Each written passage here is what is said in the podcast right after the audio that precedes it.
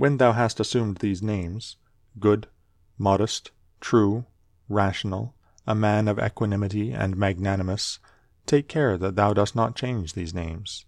and if thou shouldst lose them, quickly return to them. And remember that the term rational was intended to signify a discriminating attention to every several thing, and freedom from negligence, and that equanimity is the voluntary acceptance of the things which are assigned to thee by the common nature,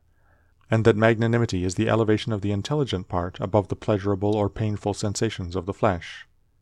and above that poor thing called fame, and death, and all such things.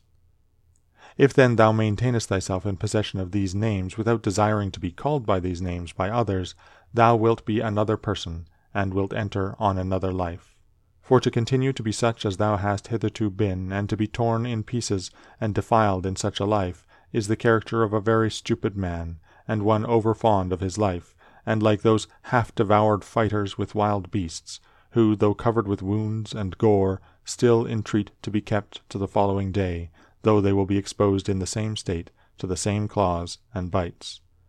Therefore fix thyself in the possession of these few names, and if thou art able to abide in them, abide as if thou wast removed to certain islands of the happy.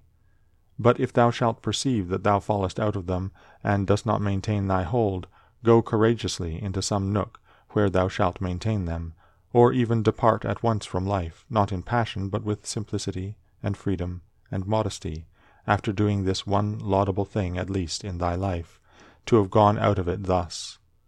In order, however, to the remembrance of these names, it will greatly help thee if thou rememberest the gods, and that they wish not to be flattered, but wish all reasonable beings to be made like themselves. And if thou rememberest that what does the work of a fig tree is a fig tree, and that what does the work of a dog is a dog, and that what does the work of a bee is a bee, and that what does the work of a man is a man.